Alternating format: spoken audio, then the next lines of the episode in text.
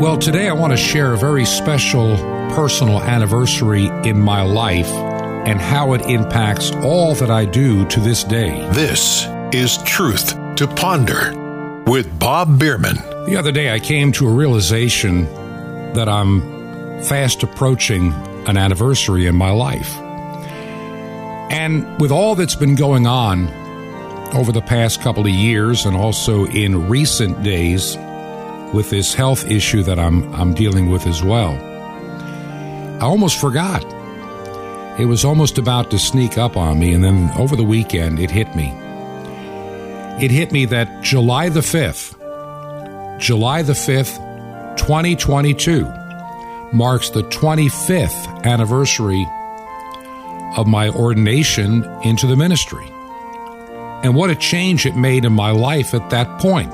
Because, see, I was a little bit later in life to answer the call to ministry. And I want to share just some things on today's program about how God uses us, how God calls us, and how to serve Him better than we ever have before, and how to trust Him more and more in the times that you don't know what direction you're supposed to go.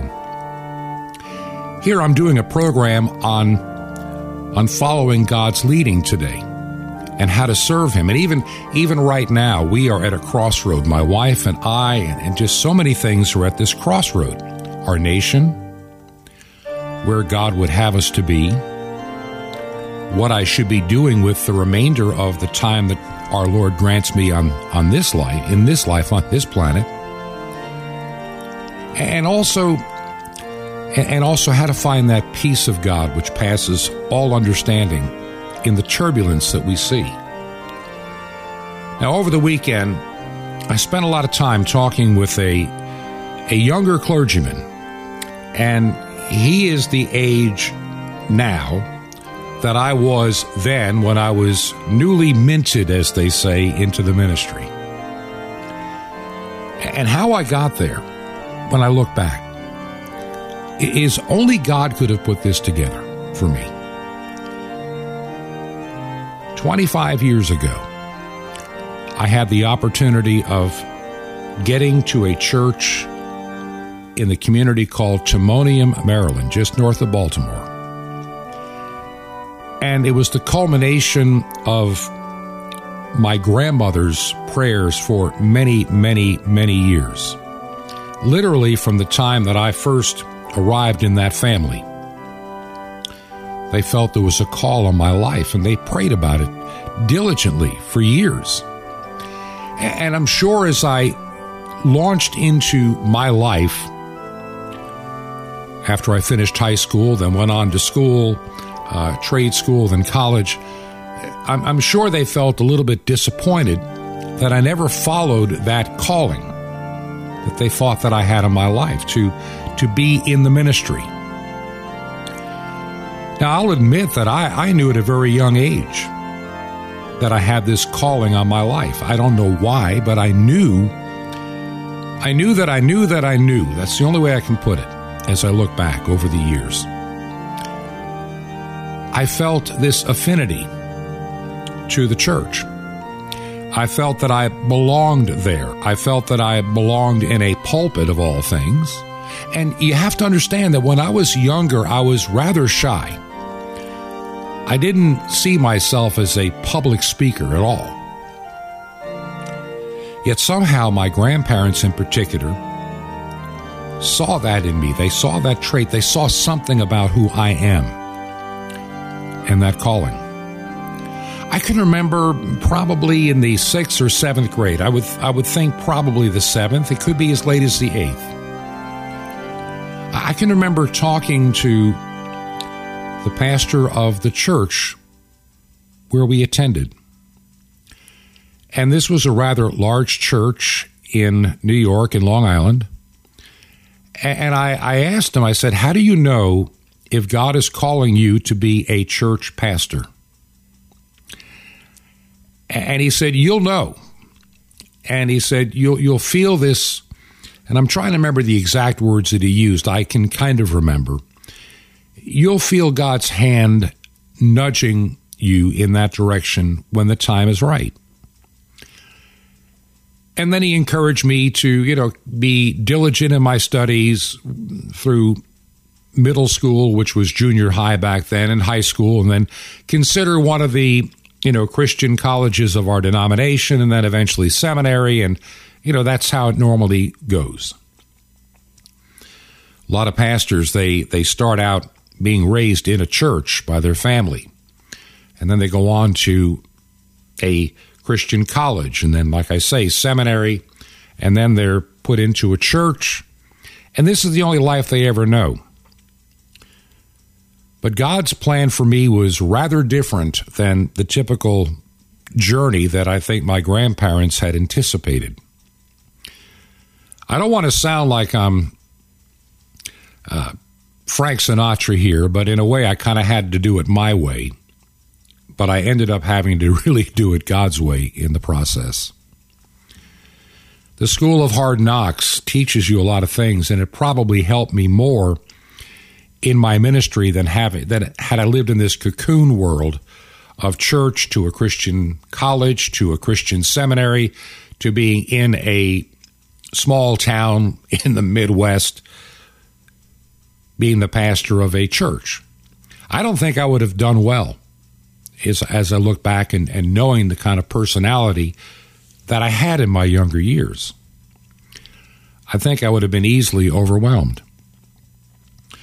So for me, I'm sure that my grandparents in particular, well, when I decided, and there's another anniversary this year too, and I've mentioned it before, it was 50 years ago while I was still a senior in high school that I got my first paying job in a radio station. I'd loved the idea of working in radio for several years before that. I just that that became my goal and my quest, and this is what I wanted to do. I, I know that when I was younger, I probably wanted to be a fireman or an, or in the Marines or or whatever kids want to do, the Navy, an airline pilot, you know, all those jobs. But somehow, as I got into high school and trying to grasp who I am and what, what things do I like, electronics is one thing that I loved. It was my hobby. And I found myself often listening to the radio more than watching television. And being raised as a youngster in a near the city of New York, you got to hear some of the finest radio stations in the nation. I knew then to get into radio was going to be hard, especially in an area like metropolitan New York. Everybody wants to work there, and everybody needs to. You know, they can they can choose the best of the best to work in a city like that. I was blessed because we moved to a smaller town, about six hours drive away from New York City up near Rochester, New York, in a small community. And it was there that I began my radio career at a little top 40 radio station. Now, had I thought over those years, had I talked to even my pastor when I was, let's say, a junior in high school about the ministry, I know that I did. But it just never, how do I put this? It, it, the door never seemed to be open.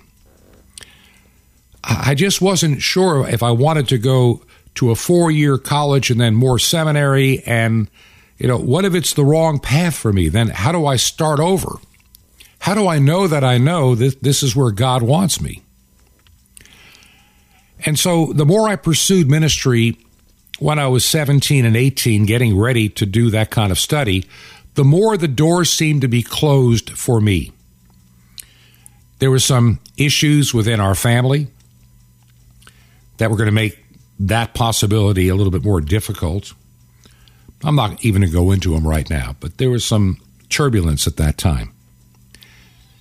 And the best thing that I could do 50 years ago, on the 5th of July in 1972, was know that to know that I'd be working all that summer, saving every bit of money that I could, and prepare to to leave to leave that little community in upstate New York and head out and be on my own.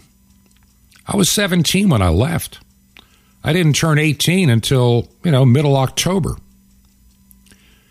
And here I am at 17, realizing things at home were not as good as they should be. And so, with all the hours that I could get from the radio station, filling in for summer vacations and, and what have you, I was working six and sometimes seven days a week. I even did split shifts where I came in in the morning and then worked later in the afternoon and evening just to fill in for people. And I, I kept working and tucking that little bit of money away. Little did I know how much I was going to need it. I had assumed a few things in this transition in my life that didn't pan out. And so I worked 50 years ago. I can remember I'd worked the 4th of July till well into the evening. Then I'm back in early in the morning. That's just how it was back then. And I loved it. And, and it kept me out of, you know, some of the things going on at home. My brother David got married later that summer. I was his best man. And after that, in August, I was just starting to gradually get all my personal things together and slowly started filling up the back end of my tiny little car. Getting ready for that day at the end of August when I would get my final paycheck and the next morning head out to Ohio and try to find a place to live and and then pay some tuition and begin a, an entirely new chapter in my life. Now, I, I mentioned all that, like I say, that's 50 years ago. But even when I went to, to that electronic school, there was still that inner voice inside saying, You're mine, you are marked. But I could never see how I'm going to end up in the ministry. Now, a little bit of irony the pastor that I had talked to in my little town in upstate New York about the ministry, who was encouraging me diligently to to consider one of the you know denominations, junior colleges or the full college, whatever the case may be. He ended up taking a call from our little town in upstate New York to a church in North Olmsted, which is near Cleveland, Ohio, where he was a native. And at that time, I was living in Cuyahoga Falls, and and I remember one Sunday, I had looked at the library at the yellow pages to get an address for that church. Yeah, that's we didn't have computers back then, remember? And then I had my, you know, fold out road map.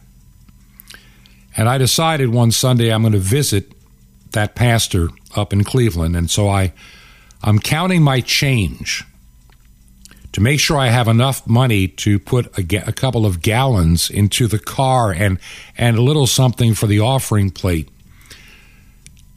That's all I worried about at that point. I just paid my school bill and I just paid my my rent where I'm staying at. So I didn't have a whole lot of money left. And I just started a new job to help make ends meet. And I can remember I can remember driving up to Cleveland, Ohio, and then off to North Olmsted. And I went to that church. It was an older church building that at one time had a school, but it was in a, uh, even in 1972, a part of town that was having urban flight. A lot of boarded up windows, even in 1972. And, and the church this church that had been so well known by this pastor in his younger days is really in its decline. And he pastored there for, for many decades, keeping it glued together. And I, I remember talking to him after the service, and he was asking, you know, how he was surprised to see me and wondered how I ended up getting there. And I told him I was going to school down in Cuyahoga Falls. And, you know, he just kind of said, Well, do you still think you want to do the ministry? I said, Certainly, but I just don't see any way to do it. I just didn't. And so at that point in my life, at that point, I figured the call must be for somebody else. And so instead, I began to embark in a different direction. I followed my heart's desire to be a radio announcer. And ultimately, I figured out it was more stable in the industry to be a chief engineer than it is to be a radio announcer. Oh, there's some radio announcers that make lots of money, but they're very few and far between. And they work in cities like New York or Los Angeles, Chicago, Dallas, Atlanta, Miami, and just a handful of others. Maybe Boston, Washington. But they don't make the big dollars in Toccoa, Georgia. They don't make the huge money in communities like Newark, New York. You make a um, I would say even a below average wage in some of those communities. And so I worked hard to get up the up the ladder in radio. I worked a number of small markets, developed my skills, ended up on the air in a major market. But even then, I just felt a, an insecurity in this kind of work. That there's always two or three people gunning for your job. Because they want to break out of a medium market or a small market and come to a bigger market and and they might be better than you. And and all it takes is one bad rating book and you might not have a job. Or maybe they need to do a format change. Maybe the entire station goes through a facelift and you're no longer needed so during that time i decided to change my skills again i left a major market for a smaller market the money was okay. It required my wife to work to help make ends meet. And there I began the process of how do I make the transition from being a radio announcer to a broadcast engineer? And I did. Took several years, but I did. And I found stability for the longest period of time in the engineering side of the business. And that's where I thought I would be for the rest of my life in the radio business until I retired. But God had other plans. You know, that ministry calling, yeah, it was really there the whole time. I just didn't know when or how. But God already did. Even at the times that I had no clue of how He would do any of this, the plan was already unfolding. And I didn't even see it. Sure, I learned a lot of great things. I, I left being working in a radio station to work for a an equipment manufacturer, which then introduced me to missionary radio and also shortwave radio. I really didn't know much about it, but man, I learned a lot about it then. Then off to a Bible college to develop and expand their radio ministry and and even and I thought, Lord, maybe this is the ministry you've really called me to, to Christian radio. And for the next 14 years, that's exactly what I did, working for this one place in Georgia, my wife's hometown, Toccoa, Georgia. And from there, one radio station became 10 owned radio stations over several years, a satellite network we were reaching untold numbers of people from the little town of Toccoa, Georgia. I became a consultant to the denomination in which I was raised as a child. Now, remember, I was raised Missouri Synod Lutheran, though over the years I had visited and been involved with the Jesus movement, uh, some Baptist churches, Assembly of God. I was all over the road and all over the map for a number of years just trying to find where God wanted me. And, and to show you how God works, we were getting ready to buy a used transmitter because we had bought a radio station that had a really bad, unreliable transmitter at its at its tower. And I wanted to get a new one, but I wasn't we didn't quite have the budget. We paid a lot of money for the radio station and I didn't want to spend too much. And I was talking to an engineer friend that said there's a transmitter. He told me what it was, and I'm going, that'd be ideal for what I need. And the price was right, but I can remember the college president insisting that I go look at it before we bought it. Now, remember, we're buying this thing on the cheap from a major market station in St. Louis. Transmitter's only a handful of years old, but they had just gone through a they have a power increase coming and they need the room. And so I went and looked at it. It looked great and it was on its way within days to to Georgia. But while I was there, I took the time to visit the seminary, Concordia Seminary in St. Louis, and even their Christian radio station, KFUO, in St. Louis. And I got into a conversation with one of their people. And when he found out what I was doing, he said, Can you can you help us develop some things we're trying to do here? The next thing I knew, for the next two years, I was a consultant for my own church body, a paid consultant. I'm thinking then, God, is this the work that you had in mind for me? And I realized, no, not exactly. It's amazing that experience caused something, another chain reaction event to happen a few years later. I resigned my position with my church body because I felt that they were not being good stewards in developing their ministry, and they don't need me to be another financial burden if they're not going to be building and doing what they should be doing, at least the way I had been doing it for the college, and we were growing. And that put me in kind of a strange position with my own church body. I felt like an outcast. I, I just felt as much as I I loved the Lutheran Church Missouri Synod. I was an active layman for years. At that point, I'm, you know, in my 40s now, early 40s. Maybe not quite 40, probably 38 or 39. I decided it was getting harder and harder to go to that church. And one day I'm looking at the little newspaper in Toccoa, Georgia, called the Toccoa Record. Comes out once a week on Wednesday. And there was a little ad, a little tiny ad in, I can't even remember what page it was on, maybe the church page. That's when a lot of these little newspapers had a church page. And there, there's, there's this little ad for a St. Stephen's traditional liturgy type church forming. And they were meeting at a hotel conference room on Sunday mornings.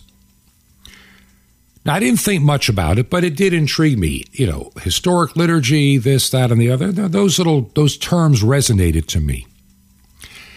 And, and as as we got into the fall of that year, I'd see that ad about every so often. I'd, I'd get the paper and I'd see the ad, and I kept saying, one of these days I'm going to check it out. One of these days, I'm going to call. Well, one Sunday morning, it was the first Sunday in Advent, those four Sundays before Christmas. And for those that come out of a traditional liturgical background, it's the beginning of a new church year. And that morning, that morning I got up. My wife was a little bit under the weather. And I got ready to go to church, leaving her behind. And I get in the car, and I remember the service times are roughly the same. And as I'm coming out of our neighborhood, instead of making the right turn to head out Big A Road, that's what it's called in Toccoa, toward the church that I had attended, that I'd been on the building committee for the building they had, and other things, I just took a left turn instead and went the other direction toward where that hotel is.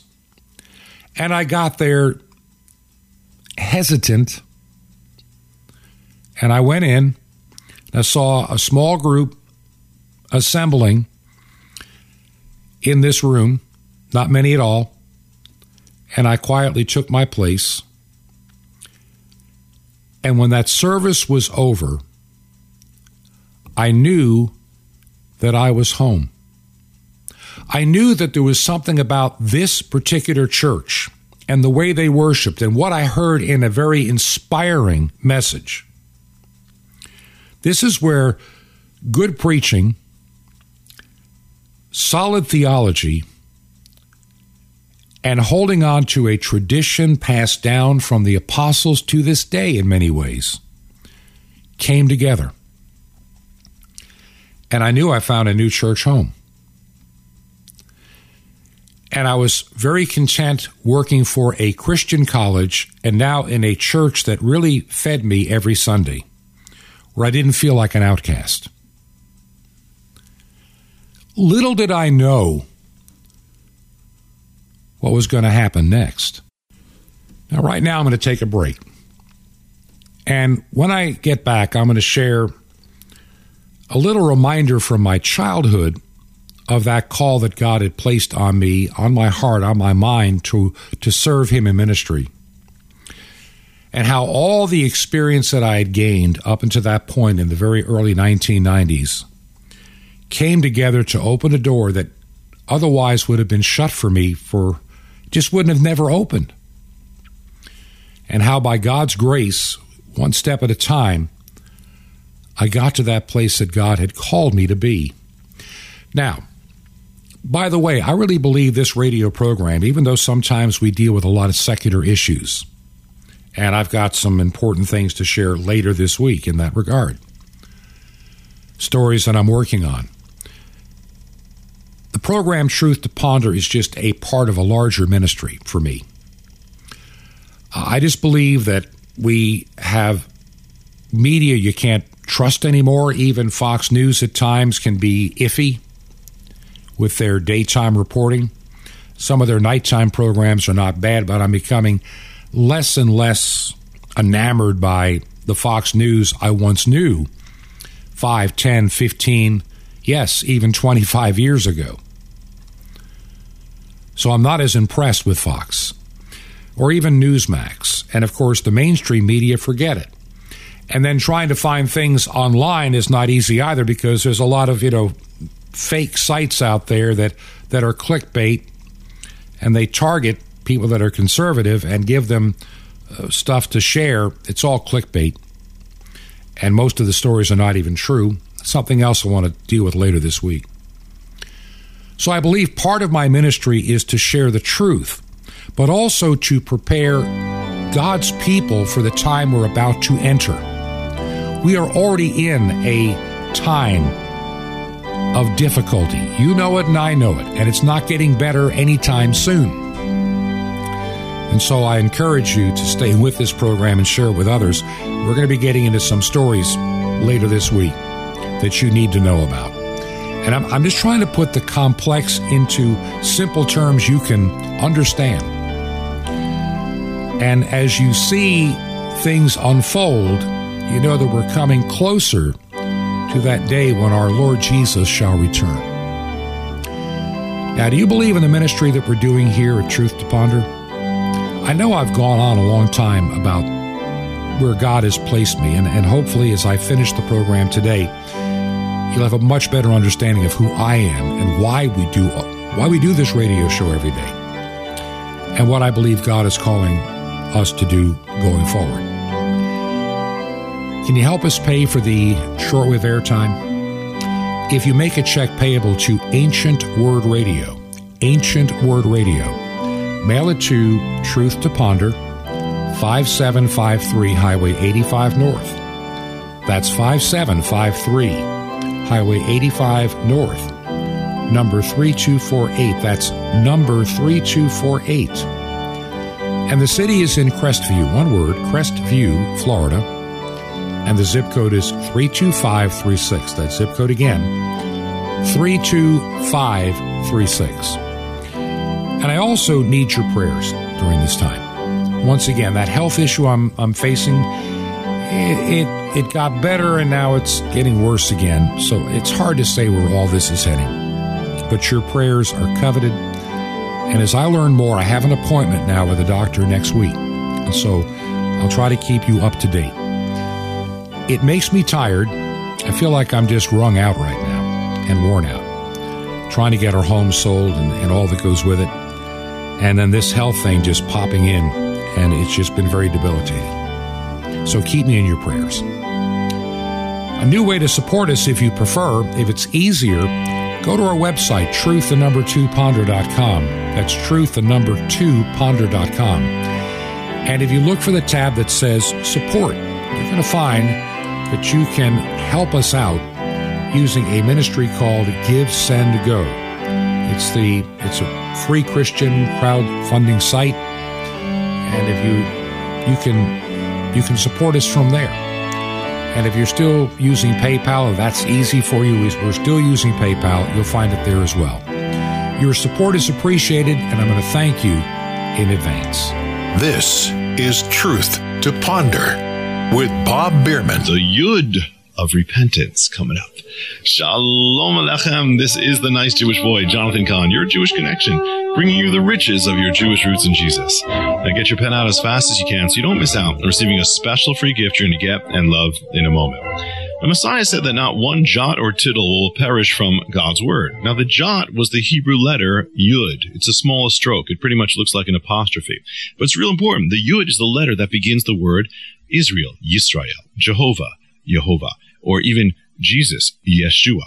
And that's something real important, particularly with regard to repentance and breakthrough. See, if you look at all that call to do, it can seem overwhelming if you look at your life, the life that you're to live, your calling, your the life of victory and holiness and right, it can look overwhelming, out of reach to you. Even to repent, to break that sin, it can seem overwhelming. That's where you have to remember the yud. The yud is the smallest of letters, yet it begins some of the most important words in Hebrew. In fact, it's the yud that begins most of the blessings God has for his people. Even the Aaronic blessing, every blessing in it begins with a yud. So remember, the blessings God has for you begins with a yud, the smallest things. Your life of victory and righteousness begins often with the smallest step. Take the first step. Don't look at the whole journey. You can't walk a whole journey today, but you can take the first step. You can't complete a life of repentance today or a life of victory, but you can take the yud of repentance, the yud of victory, the yud of holiness, the first step, the first step of victory.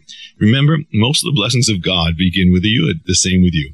One small stroke. Take one small stroke for righteousness today.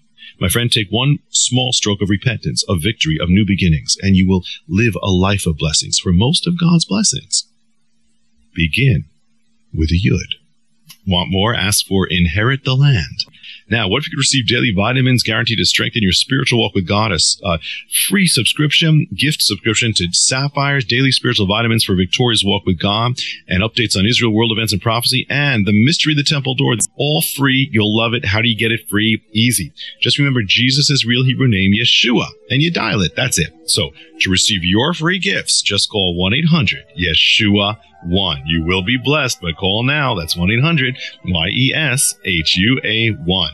Now, you can actually spread salvation around the world for very little. Through shortwave radio from the Arctic Circle to Israel, it's amazing. It's like sending a billion tracks around the world, the farthest way you can ever touch the world for the gospel. To find out, just call 1 800 Yeshua 1. You can be part. That's Y E S H U A 1. Or you can write me direct. Here's how. It's right to the nice Jewish boy box 1111 Lodi, L O D I, New Jersey. 07644. That's the nice Jewish boy box 1111 Lodi, L O D I, New Jersey 07644. Well, until next time, this is Jonathan Cahn saying, Take the first step, my friend. Shalom Alechem. Peace be to you in Messiah, Yeshua Tenu. That's with a Yud. Yeshua, our salvation.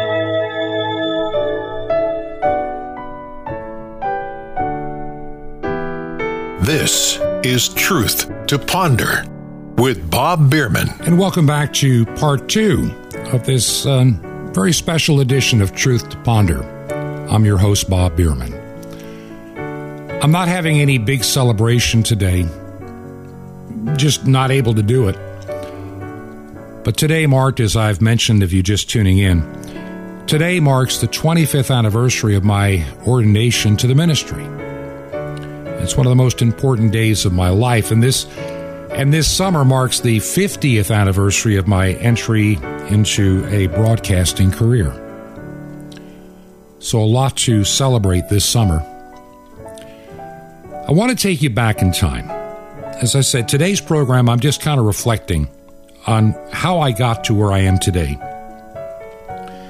And, and even why I do this radio program. And so I'm asking your in you're indulging me a little bit today as I share from my heart a little bit of who I am. The melody you hear underneath my voice right now is a hymn from the Lutheran hymnal that I was raised with way back in the 1950s and 60s. And, and this hymn one Sunday, uh, this, this story, one of these things you just never forget. I'm not even sure how old I was, but, but I know that I wasn't all that old. Maybe fourth grade, I'm thinking.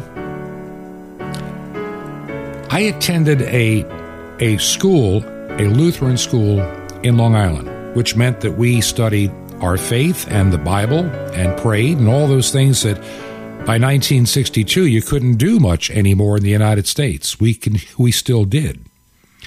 I was actively involved in choirs. So the music of the church became a real large part of who I am to this day, especially some of the classic music of the church. And, and I was one of those maybe different kind of kids. I, I actually paid attention to a lot of the sermons that I heard. Now, there, I don't remember any of them really, except for a handful from my childhood, but those that I remember impacted my life. During the summertime, our grandparents, my, my grandparents lived about, you know, a half hour's drive away on the north shore of Long Island. And we spent our summers there. And because there was a beach and we got to swim and we learned how to be responsible and even trained to be lifeguards and all the stuff that goes with it and take care of a beach. That was our summertime. And of course, every Sunday morning during the summer, we went to church at, at my grandparents' church, which was also a Lutheran church. And, and I remember one Sunday morning, we had hymn 400. I, I can still remember that to this day. And the melody you're hearing or heard was the one for Take My Life and Let It Be. Now, I know a lot of you know it to a different melody, the same words, but that's the melody that I grew up with as a child. And and I don't remember if it was the opening, it, was it was the hymn around the sermon or, or the closing hymn, but for some reason, that hymn just resonated with this young kid sitting in a pew in Manhasset, Long Island, New York when when we got home that afternoon, my grandparents had a couple of hymnals because they used to get up in the morning and do morning devotions and even sing hymns. And so we got home on this Sunday afternoon. My grandmother's making lunch, and we can go down to the beach if we want, maybe take in a swim or something. But I couldn't do it. I, I just, I had to get a hymnal and open it up to hymn 400. And there I spent, I don't know how many hours that afternoon, that Sunday afternoon, sitting in a chair, reading that hymn and trying to memorize each and every verse. Take my life and let it be consecrated, Lord, to thee. Take my moments and my days, let them flow with ceaseless praise. And those words of that hymn, they just kept resonating and resonating the more I read and the more I tried to memorize each and every line. And so the way I can remember hearing the hymn, it probably it probably back in 1965 or 1966, whatever the year it was. This is probably what it sounded like to me at that church on that particular Sunday morning.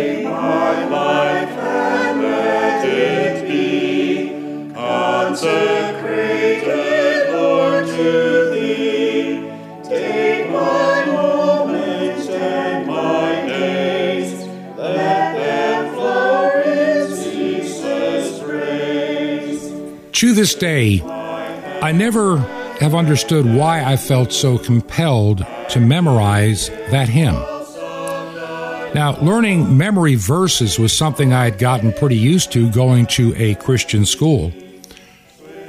I can remember I didn't like it much. What what young child wanted to have to memorize something and then the next day be able to repeat it back? It's something I wasn't that good at at the time. But as I got older, uh, it got a little bit easier. And for me to want to sit down and memorize a hymn was just almost out of character for me because of, you know, memory work, things we had to do back then. But I'm so thankful to this day. I am so thankful to this day for all the memorization I, I ever had to do on verses of Scripture and even some of the hymns that I, I know by heart without even having to open up the hymnal, play the first two notes, and I'm ready to sing along from memory. One thing I've learned and it's been a huge help in my ministry, those formative years of my youth. A lot of those Bible verses will come rushing back whenever I need them. Whether I'm sharing with somebody personally or even preaching, all of a sudden, there is a reminder of what God's Word has to say on a particular topic. So I want to just kind of fast forward a little bit on this story. I kind of shared my my life growing up in a Christian school, and then uh, getting into radio, eventually getting married, and then working for Toccoa Falls College. And it was during that 14 year stretch at Toccoa Falls when I discovered a different church, which was an Anglican church, very traditional one, I might add, very Bible believing. God began to do a work, and I didn't initially see it.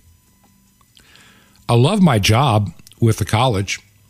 I, I just really did. I, I really enjoyed the work that I did. And, and I couldn't imagine me going anywhere else at that point. But now I'm involved with this church, and, and, and so I, I become a full member, confirmed in the faith. And then somebody suggested you ought to be you ought to be a, a lay reader. You've got a good voice. Okay, so I was licensed as a lay reader. And then then one day, somebody said, You ought to consider being an ordained deacon. Now, that's a little different than a deacon in a Baptist church. It's, it is a, it's considered an ordained clergy position. Not a full clergy position, you know, it's, it's a lesser ministry. And I, I, I considered it, talked to several people, made some, did some travel. And a couple, about a year later, I was ordained a deacon. And at that point, I thought, hey, this is it. I have arrived. This is the call. This is the ministry. I already figured it out. You know how this goes. I got to figure it out, Lord. You want me to work here at the college and be a deacon and help with mission churches around the area. I got it. And we'll live happily ever after here in Toccoa, Georgia. That wasn't to be. Instead, instead I I was helping a church for many, many months in a little town in North Carolina, about a three hour drive from our home. For 18 months, my wife and I would drive up to this, this church after I was ordained a deacon because they didn't have a clergyman. They were a small, older congregation that had nobody. And I was asked to take care of it for a while when their clergyman had passed away. And that little while became 18 months. And it was during those that time that that my my bishop said, you know, I really think God has called you to a full ministry. I was hesitant because I knew there'd be a lot of study and a lot of work, and I didn't know if I could pull it off while still working for the college. I mean, I'm the director of engineering for a growing radio ministry. Now, thankfully, everything was working extremely reliably. And so, after talking with the college president and my wife, I decided to give the study a try. The worst that would happen is maybe within a year I would realize this is not for me. Nothing ventured, nothing gained, and nothing terrible to lose. Actually, nothing to lose. So I began to apply myself, and I traveled a lot to various churches and places, and and work using the college library and professors and, and courses. Started working toward the fullness of, of being ordained. And God must have given me superhuman strength and incredibly good eyes because I made it through in far less time than I thought it was going to take me, far less time than anybody thought it was going to take me. And I can remember it was probably in May, May of 1997, that I realized that I've completed everything. I have all the, the work done that was required, this equivalence of like almost three years of seminary. I got it done in, in, in a year and a half. And the date was set for my ordination. Now, I was excited, but I was also a little bit saddened because initially it was going to occur in the state of Georgia. And I knew that for my my brother David, my sister Marie, my grandmother, who is now like 96 or 97, they would not be able to make the trip to Georgia. And then something happened, and it became possible for this ordination to be moved out of state. And it was moved to Maryland, about a mile and a half from where my grandmother was now living in an assisted living facility the town in which my sister lived, and my brother lived not that far away in Northern Virginia. My father was able to make it down from upstate New York. And so my family, my wife, on a warm day on the 5th of July, gathered at this church in Timonium, Maryland. I was presented as a candidate for ministry and ordained that day. I look back now. Only God could have run interference to make that happen for me.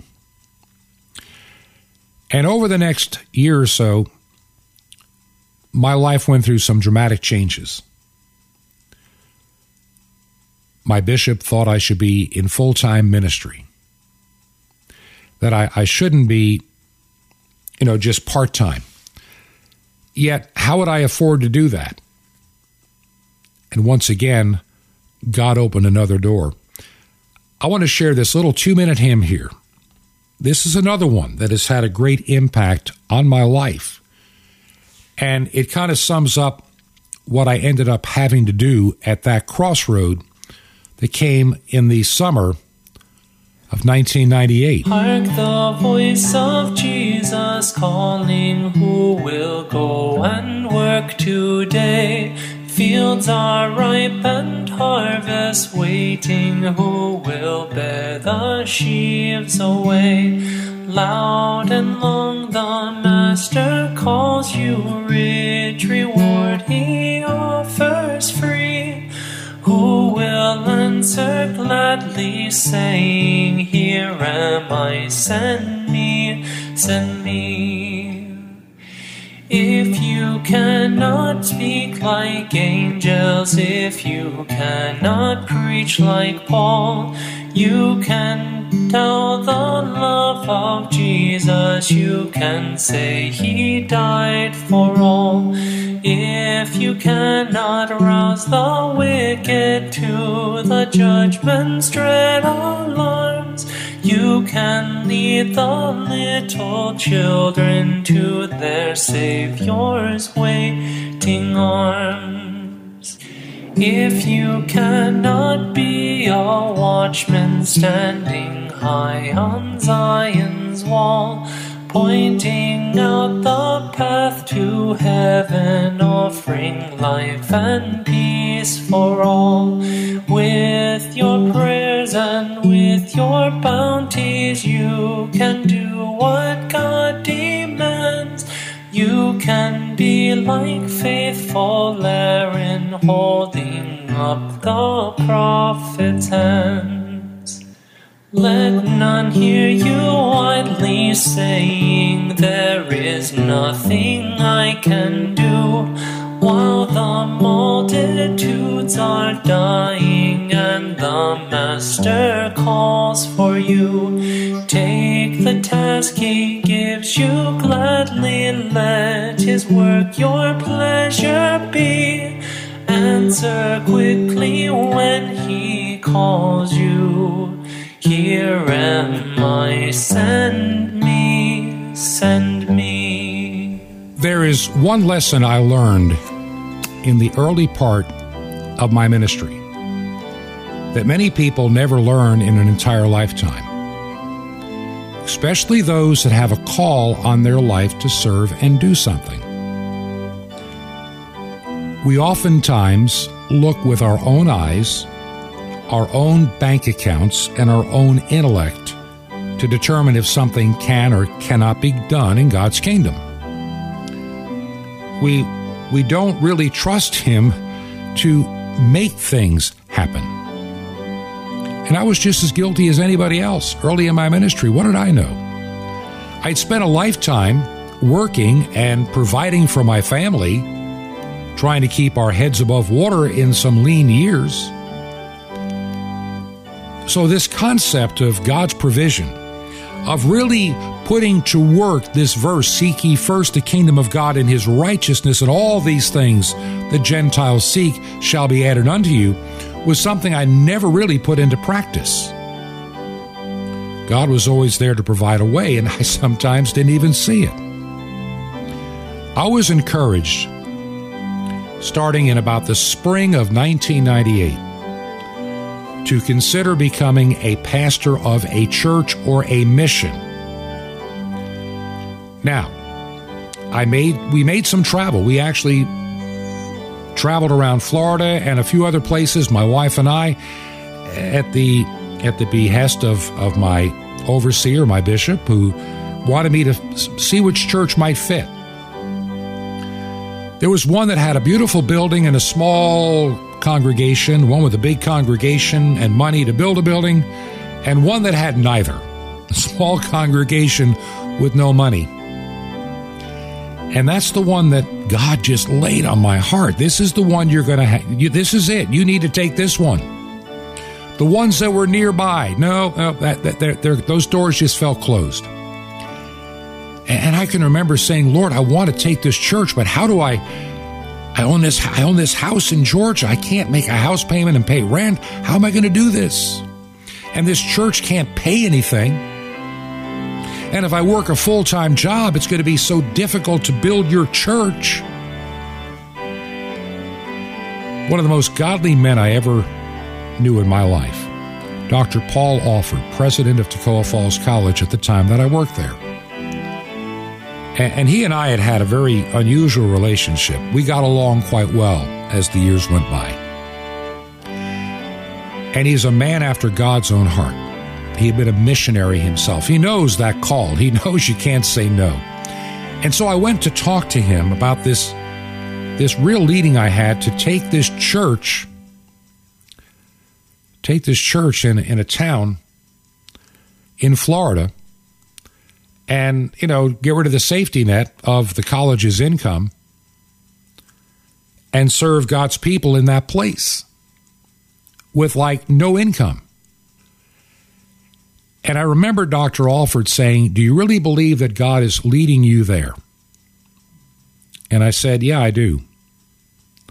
But I don't know how to make ends meet. I've told this congregation that I would be willing to come and I have to give them a final decision very, very soon that I am coming, or they're going to have to do something else. Dr. Alford just said, pray about it, come back to me as soon as you can, and tell me what your final decision is. And so I did. My wife and I talked about it, we prayed about it, and decided that's where I needed to be at that place in Florida and trusting God. So I went and told the college president two days later that my decision was to go to to go to Florida and try to salvage a dying mission. And he said, "So, what? You have any concerns?" I said, Well, of course I do, but I'm going to go anyway. And then he smiled and said, Well, you don't have anything to worry about. He said, You've been here 14 years. You've built us a network. You have taken us to a place we never thought we would be. How would you like to remain on the payroll with benefits for the next, I think it was like two years? And be a consultant. I, am sure you can come and visit us here in Toccoa a couple of times a year, which I knew we could. And we knew we do have that radio station in Florida that's not that far from where you live that needs some major upgrades. God made a way when there seemed to be no way. And three weeks later, I preached my first sermon at that church in Florida. And during the next several years, we saw phenomenal growth. We went from a storefront church to a, having our own building, property, everything. And I've seen a lot of that in my ministry. I've also seen where churches have failed later on. I'll talk about that some other day. When they're not faithful to their true calling, even a successful church can implode. My calling in life is to still be in ministry. I'm talking to other people that are clergy. How do we prepare God's people for the world in which we now live, which is not the same world in which you and I knew a decade ago, five decades ago, or more? It is truly a different world.